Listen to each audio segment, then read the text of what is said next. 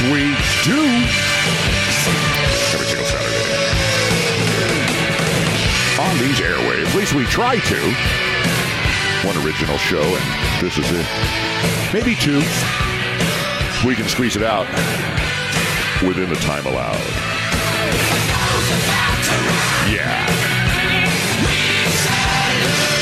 That's for you, Maryland, every single Saturday on these airwaves. My name's Casey Stee, the voice of your valley. Today, I feel like I'm doing the news. Today is Saturday, September 12, 2020. That's right, we made it through Labor Day, believe it or not.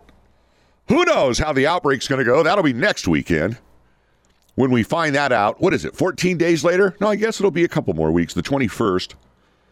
We should find out if we're all going to die, because that's if we don't burn to death. Have you seen those wildfires up there in the Sierra? Well, really all over. Oregon? Oh, my Lord. I can't believe they haven't even gone in to pick up the bodies. It's really, it brings back a lot of... memories for me from the Detwiler fire in 2017, July of 2017. We talked about that in July of this year, about, you know, the anniversary.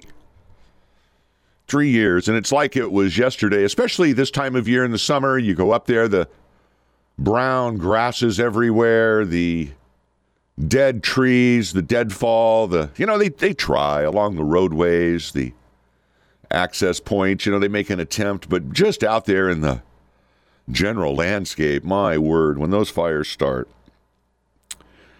Of course, we were able to blame PG&E, Pacific Gas and Electric, a couple of years ago. I think it was the year of the Detwiler, the 17-18 campfire destroyed the town of Paradise. It became an oxymoron when you saw the destruction, the loss of life. And PG&E did have some responsibility to not let me not lessen it, but it just goes to show that Mother Nature, with the lightning strikes that happened that one weekend with all these, the complex fires, they call them, because it's a series, a complex of fires.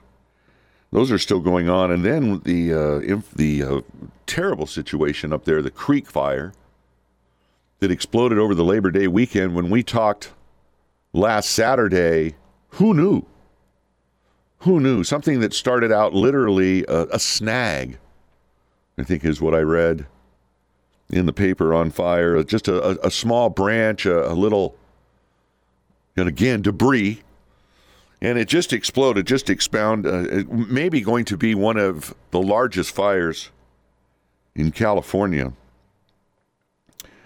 And the loss of structures, the loss of property is just devastating on the nightly news. I don't even like to watch it, quite frankly. The scenes are eerily similar. All you have to do is turn down the volume. And you don't know where. It could be Oregon. It could be Washington. It could be Nevada. It could be California on the coast. Of course, we heard about the firefighters having to deploy their fire shields.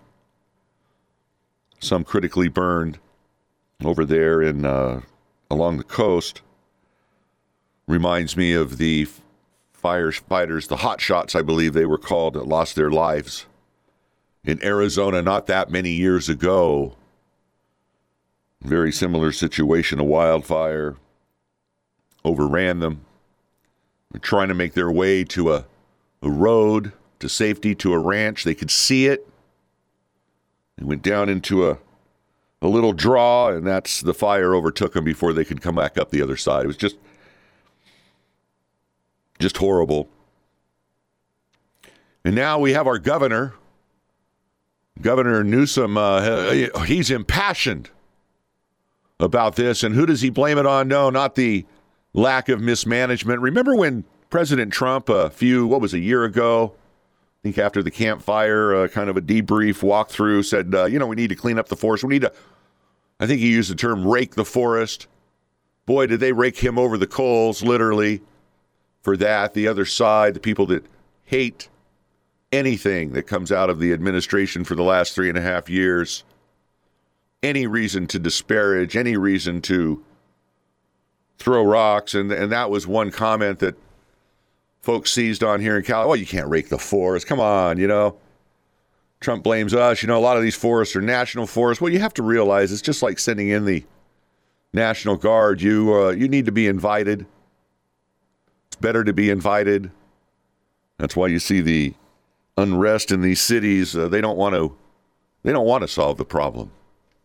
And here in California, you know, I'm just going to cut right to the chase, my friends. There's a lot of folks in power that don't believe people should be living up in the Sierra, up in the foothills, up in the mountains, up in the timber.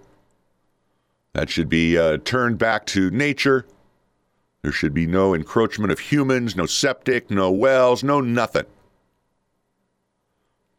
And a lot of folks see this as an opportunity to implement those plans. And Governor Newsom, his impassioned comments on climate change, I'm reading from an AP article out of Sacramento, denouncing the quote-unquote ideological BS of those who deny the danger and vowing Friday, yesterday, to accelerate the state's already ambitious goals for reducing greenhouse gases. Newsom spoke against a backdrop of ghost-like trees and ground covered in snow-like gray ash left by the deadliest of the record-breaking fires that have charged huge swaths of California in recent weeks.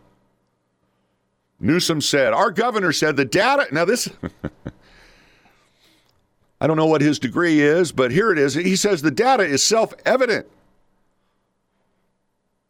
Sounds like the preamble of another document, doesn't it? We hold these truths. Anyway, the experience that we have in the state of California just underscoring the reality of the ravages of climate change, he said. And this is only as Newsom could speak, this sentence comes out. Mother Nature is physics, biology, and chemistry.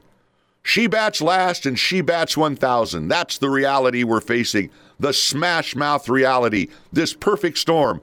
The debate is over around climate change. So there you go. The governor of California, what are we, the 8th, 9th? I know we're falling. Largest economy in the world, not the nation, my friends, the world.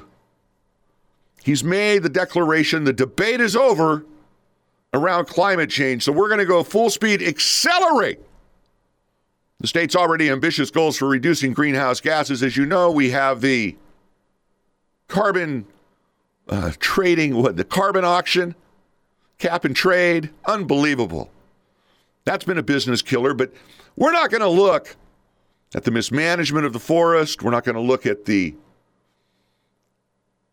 banning of logging, of grazing.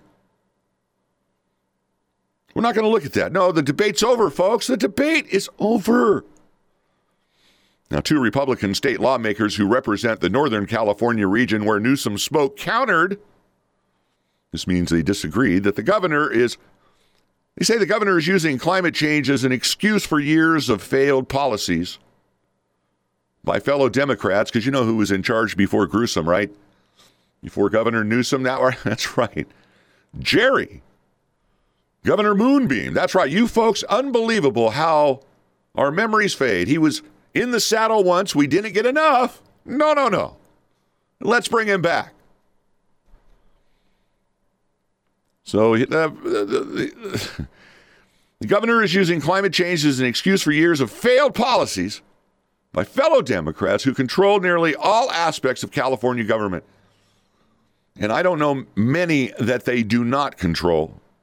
As you know, it's a super majority. I believe it's still a super majority. I know one got bounced for some hanky-panky up there in the assembly. I don't know if they lost their super majority over that person leaving, but might as well be. I don't even think they send us the staff reports, send the conservatives, send the Republicans the staff reports anymore on a lot of these issues because they know how they're going to vote. And again, the debate is over. The debate is over. The state's former governor, Jerry Brown, who championed combating climate change, said Friday in an interview with the Associated Press that the massive fires in the West may get more people thinking about the role of climate change as they cough and choke on this terrible air. But he said it won't change the minds of those who view global warming as fiction. Brown went on to say, this is not enough, but don't worry.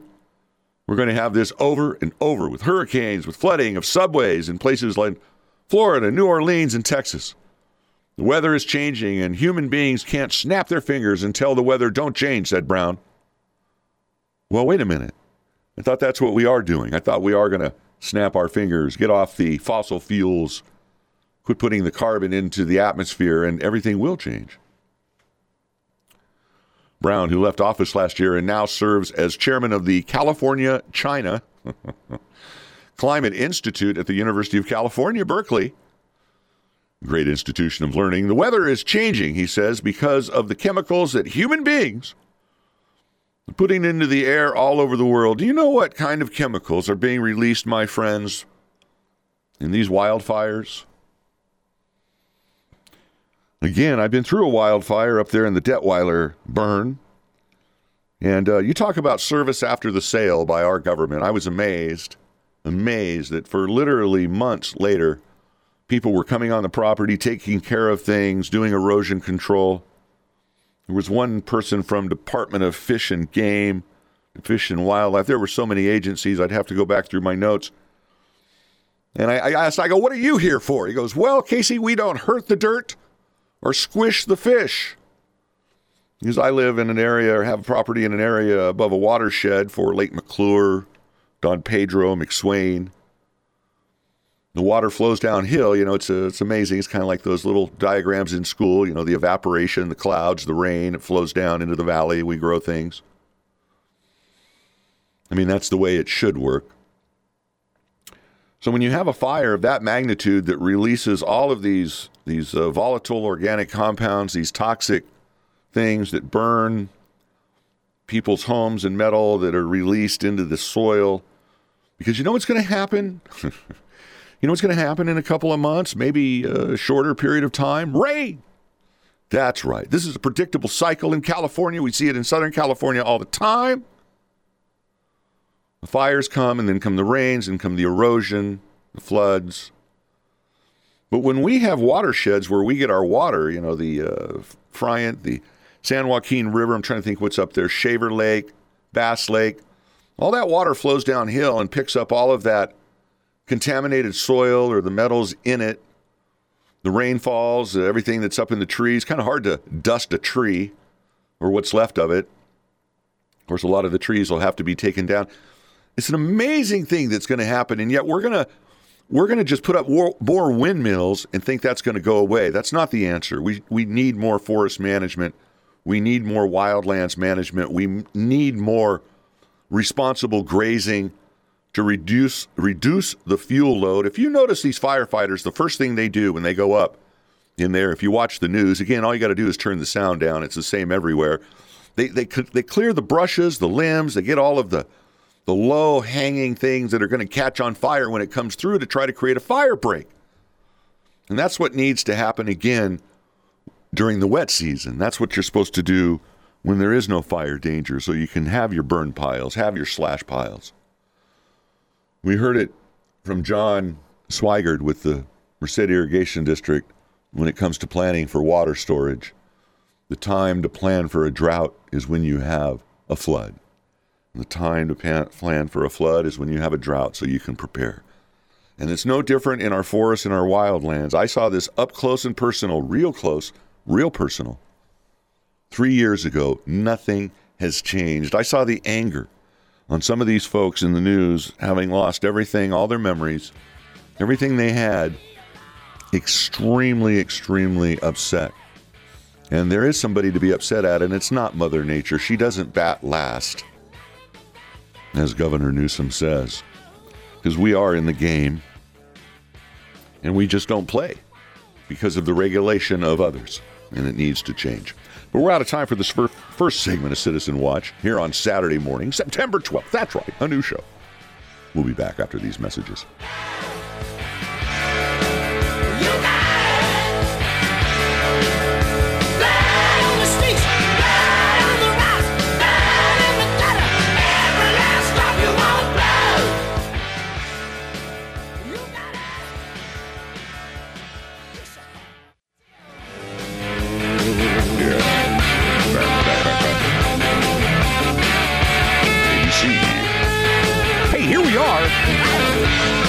morning. Open cockpit day, that's right. Buddy Rogers out there parking cars, I think. I don't know what he's doing.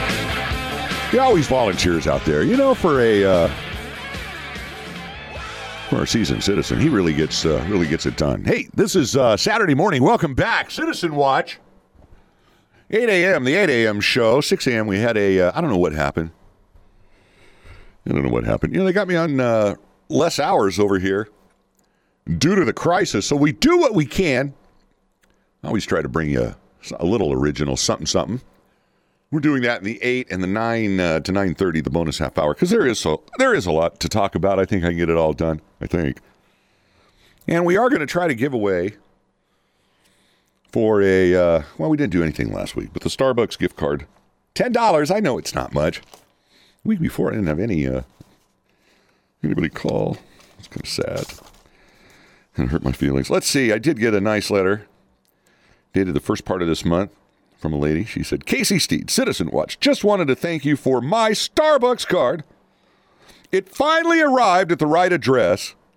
This is the person I had Our crack secretarial staff had put the previous week's winner's number on the wrong street. Anyway, believe it or not, I got that card back in our mail system. So there's an example that shows it works. I enjoyed being a winner and listening to your show on Saturday. Thanks again, Darlene. That was very nice. Beautiful card. Spent the money to put a stamp on this. Send it to me, Radio Merced, P.O. Box 551, Merced, California, 95341, which is our address. And you can also get a hold of us, me, the whole group over here, which, let me tell you, it's not much. It's us and a couple of glowing tubes. PSA at Radio Merced. PSA, trying to put this back in the envelope. Man, these little cards, how do these people do this? PSA at radiomerced.com. That comes right to my desk, believe it or not. Or if you really want to get fancy, it's Casey.Steed, or period. I don't know. What are we supposed to say? Casey period Steed at SMG National, all one word, .com. That's the official company email. You know, we have these mandatory Zoomy things we have to do every, I don't know, once a month now. That was kind of fun. What else? Oh, I was talking about the governor making the decision that, hey, it's over. The debate is over about climate change. If you can't tell that these forest fires, that all of these fires, these lightning-caused fires, not PG&E caused, that was a couple of years ago, all these lightning-caused fires, we don't know what caused the Creek Fire, but all these lightning-caused fires, that's global warming. And it's over. It's over. We can't do anything. The old governor who's working with China, on their big global warming plan, you can imagine what they're doing over there, in China. Governor Brown, the California China Climate Institute at the University of Berkeley, was right over there where we have a lot of research going on. Lawrence Livermore National Laboratory, Sandia. I'm sure they're not curious about what's going on over there, are they? Newsom was more blunt. Governor Newsom. I continue from the article because it's just fascinating to me. Newsom was more blunt, saying, "quote, unless we get our act together on climate change." Not forest management, not wildlife management, but climate change. Unless we disabuse ourselves of all the BS, second time he's used that, that's being spewed by a very small group of people, then the time to take action will be lost. Again, you can't let a crisis go to waste, folks. Let it burn. Let it burn. Why haven't we invested in firefighting apparatus, aircraft, more mutual aid? I don't know. Newsom noted that just in the last month, California had its hottest August with world record-setting heat in Death Valley. It had 14,000 dry lightning strikes that set off hundreds of fires. Some of that combined into creating 5 of the 10 largest fires in the state's recorded history. And it had back-to-back heat waves stretching through the Labor Day weekend. California is already leading the nation in lowering its carbon output, according to Newsom. But we're going to have to do more, and we're going to have to fast-track our efforts. The state's ambitious goal of using 100% clean energy by 2045 is, quote, is inadequate, according to Governor Newsom. He said we're going to have to be more aggressive in terms of meeting our goals much sooner. Again, that small group of people that just don't want to go along with the program, well, they're not part of that, our goals. He said the state must push to more quickly adopt electric vehicles and other non-polluting transportation, and ordered the heads of his environmental protection and natural resources agencies to explore more changes to the state's industrial and agricultural policies. There you go, folks. Again, let's not clear the brush. Let's not do what the hot teams do. Let's not do what the prisoners do that come out to help fight the fires, which, again, he signed some legislation that's a little controversial there. But no, let's not do that. Let's build more Teslas. That's the idea. Now, those are green, aren't they? Those batteries, they're made of what? Balsa wood? I mean, that's natural. No, they're heavy metals, rare earth metals. And guess where we get a lot of that from? Oh, that's right. China. Follow the bouncing ball, folks. Newsom, God bless his heart. Newsom finally called for voters to unseat politicians across the spectrum who deny the effects of climate change, saying he was just not criticizing President Donald Trump. So there it is, folks. If you don't believe, if you don't go along with the program, if you don't paint the street, if you don't get down on your knees, well, you have to be voted out. You got to be unseated because you're denying. You're a denier. Republican State Senator Jim Nelson and Assemblyman James Gallagher countered. Well, you talk about a candle in the wind. That'd be playing Elton John's song when those guys talk. That the cause of the recent devastating wildfires and electricity blackouts, ooh, we're going to talk about that too. We've been meaning to talk about that for a couple of weeks. And the electricity blackouts, quote, is decades of bad policy enacted by Democrats, not climate change. They went on to say the excuse of climate change cannot be used to deflect from the fundamental failure to address the fuels buildup in our forests that are the cause of these devastating fires. These same misguided policy decisions have led to rolling blackouts in an energy grid that is falling apart. And that's so true. My friends, we just have a few minutes left in this segment, and I do want to talk about the third world conditions that exist here in California, where we're on energy rationing. As you know, last weekend was a very hot weekend. Before the fires came, the thing in the news, the alert, if you will, that was going to interrupt your holiday weekend, not was evacuating with the clothes on your back and watching everything you built be destroyed through mismanagement. No. The concern going into the holiday weekend, Thursday, Friday, was it was going to be hot. It was going to be hot. You know, that climate change, it was going to be hot. And our electrical grid in the most developed country in the world wasn't going to be up to the task. Now, fortunately, that didn't transpire as planned. They were able to get resources from neighboring states with hydro power because, again, the green energy, my friends, doesn't work. And let me get right into it. I have a tendency to wander. It's called the California Duck. You can look it up on Wikipedia or on the Google, whatever you want to, whatever your platform is. I like Dogpile. It aggregates all the platforms. Great website. Great search engine, rather. Anyway, look up the California Duck, DUC. And what it is, it's a graph that shows the production of renewables, solar and wind primarily, because those are the most installed infrastructure that we have, and the load, the usage. And what you find is you have a heavy usage at night about 6, 7, 8 o'clock. I don't have the information in front of me. I was going to bring it in this morning, left it on the table. But going from memory, 6, 7, 8 o'clock at night, believe it or not, people get home. They start cooking. They start cleaning, getting ready for the next day, doing the laundry, whatever they do. And you have a tremendous energy usage. Well, the sun has set. Solar is not producing. It starts ramping down its output 3, 4 in the afternoon when the sun gets over a certain area, especially when you don't have panels that track. So you have this tremendous production during the middle of the day when your usage is, well, it's not as great. So you have a big excess of power, and that makes the belly of the duck. And then as the solar drops out, the wind drops out, and you have to increase your base load, your hydro generators, the natural gas, the stationary load producing generation points you have. It's hard to ramp those up and down. They're meant to run kind of at a steady speed.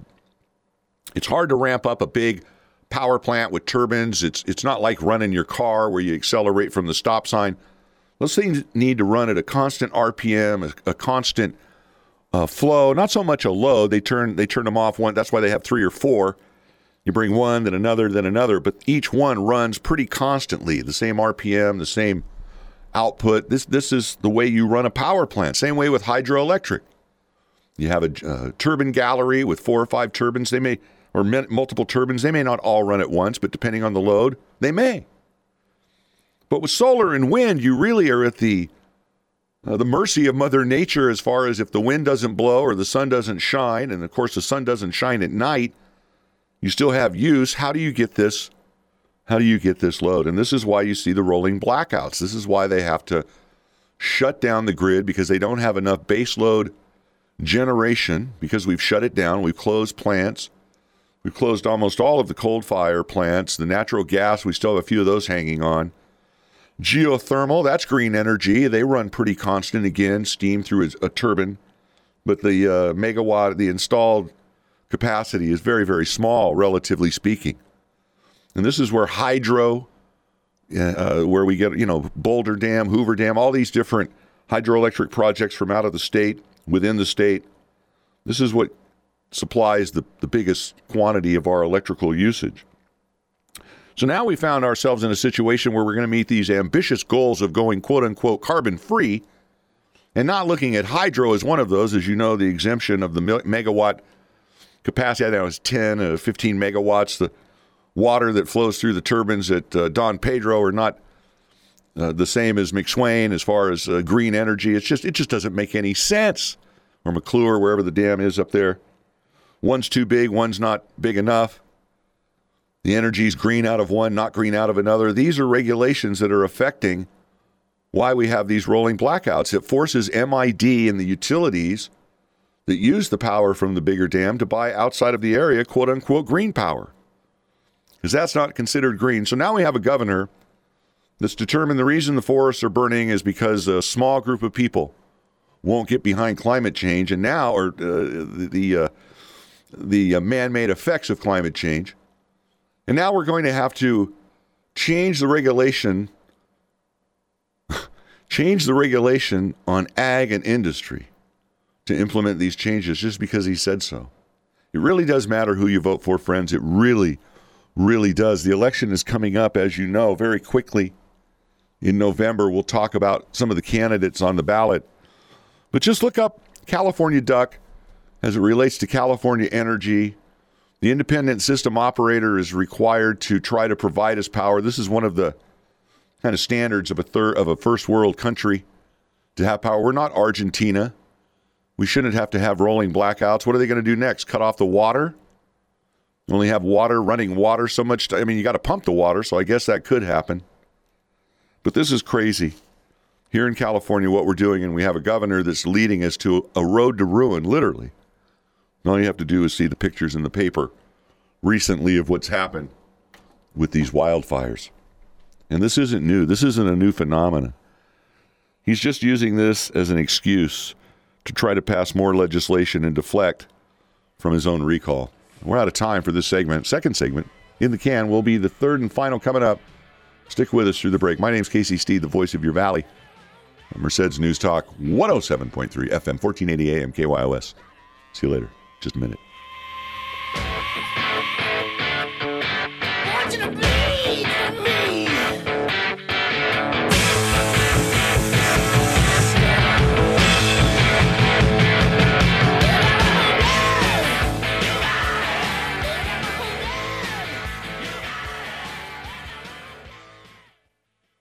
And I want to spend some time with you, just the two of us. We can make it if we try. Hey, here we are, Saturday morning. Just the two of us on Citizen Watch, September 12, 2020. After Labor Day, now it's what, start of fall? Winter? I don't know. Weather's been awful cool lately, which has been nice. My name's Casey Stee, the voice of your valley. If I didn't mention that, on Merced's News Talk, 107.3 FM, 1480 AM. Here we are. We're going to give away the Starbucks car. Try again. I don't know. Still going to go with fifth caller. At the end of this segment, 384-3323 or 1-800-350-3777. We'll take the fifth caller. We'll get that mailed out to you. I want to thank everybody that's participated in the last few weeks. We are going to do a remembrance of 9/11 at the for the bonus half hour. We'll talk about some other things in addition to that, but we did want to let folks know we never forget. COVID-19 response. Again, we talked last week about Nancy Pelosi, some of the other hypocrites that just go out, do things in violation of the rules, especially the ones they impose on the rest of us. Of course, we saw the Supreme Court this week, California Supreme Court, hand down a ruling on Emmanuel School, some of the private schools that are opening. What's interesting is that some of the smaller school districts are going to be able to open under the cohort, the application process. Here in our own county, Snelling, LeGrand, some of the smaller schools will be opening maybe later this month or the first part of next month, the way I understand, which is good. The private schools, as you know, they went out on their own. Of course, here in town, we have Stone Ridge Christian doing basically the same thing. I understand that St. Paul's is going to have a cohort-type situation starting. I believe it started this week. So, again, it'll be interesting to see what goes on. But our public schools, I know they realize that they're struggling with this distance learning. It's not really going as well as planned. There's a lot of hanky-panky going on with everybody. It's just amazing. I was reading about one school district here in the United States where they're still running the buses because they don't want to lay anybody off. They don't want to have to give anybody any layoff notices. And I think that's happening here in the county of Merced. As far as I know, there have been no layoffs in any of the positions. I don't even think there's been a reduction of hours, a reduction of force. And yet the learning is not happening like it should. We've talked about the curriculum and how you're not supposed to take pictures of it. You're not supposed to look in on your child. Really some draconian rules. And, you know, I think this is making people realize that private schooling, private education, even homeschooling, without the virtual link to the school is better than what you're getting currently. And when they go back to the school, what are they going to be learning?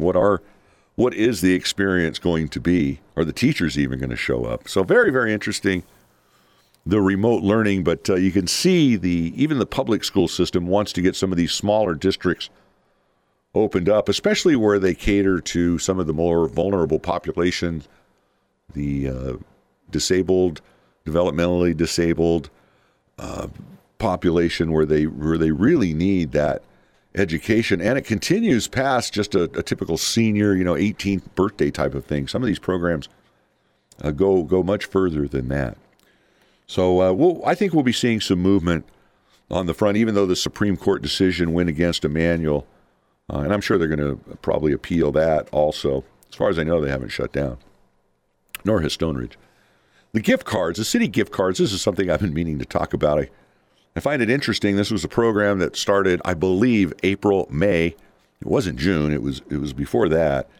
And this was to give some relief to the city of Merced residents through a little program. There was different talks, different amounts, $150. Came down to $25 per household, not per resident, but per household. I think there's 19,000 households, addresses, if you will, here in the city of Merced. And the only reason I chuckle is how long does it take? I mean, are we going to get these things by Christmas? Maybe Christmas 2020. I just don't know. I understand the idea. Some of the things the city did was really neat. As far as forgive some of the water bills, or not necessarily forgive, but I think defer payment You know, they weren't charging late fees. They weren't going to cut you off. You know, you weren't going to die of COVID and thirst at the same time. But this gift card program was kind of a over and above. You know, there was a lot of efforts there with the, what was it, the PPP or the, I don't know what it was, this program that the feds came out with the unemployment and to the businesses, all of these different things. Well, the city had their plan with the gift cards.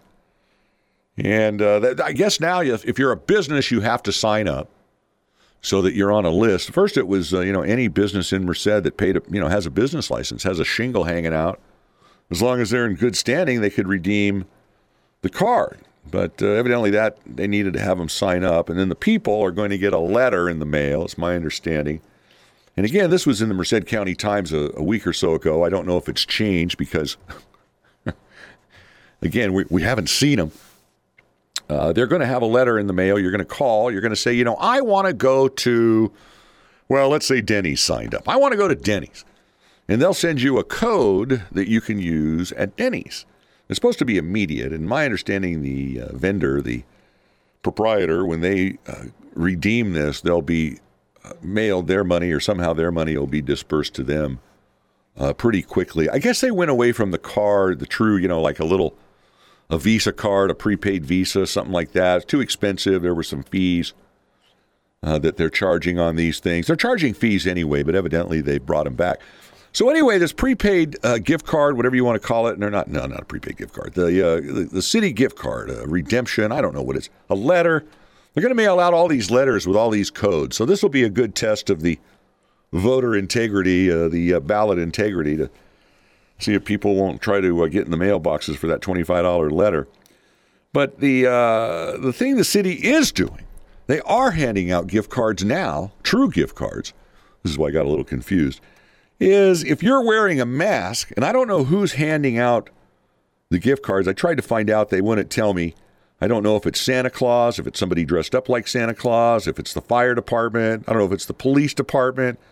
Who's handing them out? But these are $100 gift cards. So if they catch you out there in Merced wearing a mask, and I assume it's within the city, probably at a business downtown, I don't think they're knocking on your door. They're going to give you a $100 gift card. Now, they've handed out 10 of these already, which, again, I had to do this off the air. That's $1,000. Okay, that's a lot of money. So you would have to hand out, and I had to break out the artillery. But that would be, if they handed out 10 $100 gift cards, that would be like 40 $25 gift cards. So wearing a mask may be a little more profitable to you than just being a resident of Merced during the COVID crisis, because you're going to lose out on $75. Now, the real trifecta, in all of this would be if you're headed out with your redemption code to Denny's, and on the way, you get stopped by whoever Santa is at the city, and you're wearing a mask, and they give you a $100 prepaid Visa gift card. Well, now you are rolling in tall cotton, my friends. So anyway, that's just a little update on what the city's trying to do to lessen the impact. Besides the cooling centers when it's hot, you take your dog down there to the sandpipes room. But these gift cards, I just, if you're talking about don't look a gift horse in the mouth, because it's taken a long time to run around that track. May to June, June to July, July to August. Here we are into September. I think the mayor is going to have this done under his watch. I know he I really think Mayor Mike Murphy's done a wonderful job during this crisis. And I know it was his hope, his sincere hope, to get the sewer and water plan over the hump as far as to the voters, to the public, have that done by the time he left. And unfortunately, that didn't happen. At least it hasn't happened yet. Hey, maybe it'll happen. I got the wrong paper. I wanted to, we got a little time left in this segment. I wanted to talk about one of the leaders here in the community that passed away very suddenly. I'm talking about Richard Gibson. He was actually honored at the Merced City Council meeting Tuesday night. They didn't have one Monday, as you know, because of Labor Day. He was honored as one of the, I believe it was Volunteer of the Year, people in the community. Each district, the 6 council districts nominated somebody. And Richard Edward Gibson, I'm reading here from his obituary, born March 5th, 1946 in Astoria, Oregon. And he passed away September 3rd, 2020, which was a week ago last Thursday. Again, very suddenly, really a surprise to a lot of people. He was very involved in the community. He was a teacher, did a lot of things. Anyway, he was honored Tuesday night at the city council meeting. He was a delegate for Barack Obama at the 2012 Democratic Convention in Charlotte, North Carolina. 2016, he was a delegate for Hillary Clinton. He also served as the chair of the Merced County Democratic Central Committee. That's where I believe I met him when they opened up their office at the start of the Obama administration. Most recently, he was elected to be president-elect of the California Retired Teachers Association, where over the years he has lobbied for social security fairness. Rich always said that politics was his sport, and his Super Bowl was an election. Rich would say, vote and vote Biden. And something interesting I found here in the memorial, the obituary, here in the Merced County Times on page 2, and I'll just read it. You can donate toward humanity, empathy, and in honor of Rich by voting for Biden and Harris on November 3rd. Otherwise, make a donation toward mental health or environmental foundations that we will all need in the next 4 years. So that was an interesting addition to an obituary. I hope that folks will vote and will vote their conscience. And I very sad that Mr. Gibson has passed away. I know he was a big force again here in local Democratic politics and also the community. So a very sad, very, very sad situation there. Oh, let's see. We don't have much time. Let's see. The Senate bill, speaking of politics, we're going back to politics, I guess. The Senate tried to get a mini relief bill across the line this week, as you know, or may have not have heard. It didn't get a lot of press. It was voted down. Democrats in lockstep did not even consider it. They said it wasn't enough. Again, Nancy, Chuck, they're all holding out for this trillion-plus relief to the states that have mismanaged their finances for decades, and see this as an opportunity to correct that on the backs of the federal taxpayer. And the Senate is holding firm. They did try to get relief to those that are affected, i.e. unemployment relief, small business relief, relief to schools, relief to the post office. But again, this was not enough. It's never enough. Again, they know more than you. They know better than you. They know what to do, and you don't. So the bill was voted down. I don't think anything's going to happen. I was surprised it got this far to a vote.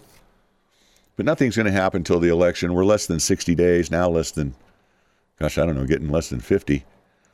45 days after next weekend, closer to the election. There's not going to be any impetus to give any wins. And it's really both sides' fault, my friends. I know I'm a conservative. I defend the conservative line. But really, the acrimony has become so great that both sides of the aisle just have no desire. Remember that one State of the Union where they sat, one Democrat, one Republican? I don't think you're going to see that at the State of the Union, no matter what happens in November. But very, very disappointing that the an additional help was not coming by the end of the year for folks. We're out of time for this segment of Merced County Morning News. Merced County, God, I always do that. Citizen Watch. I'll remember where I'm at. Anyway, here it is, Saturday. As I said, we are going to give away that Starbucks gift card. 384-3323. Call in. Call in soon. Fifth caller. And we'll give that away. Thanks for joining us today. Hopefully you'll get stuff done. Stay nice and cool. Our thoughts and prayers go out to the firefighters, all the first responders, a lot of people from Merced working up there on the lines. Also, 9/11, never forget. We'll have a little tribute on that after the break. We'll see you next week. I'm Casey Stee, the voice of your valley on Merced's News Talk 107.3 FM, 1480 AM, KYOS. Bye-bye.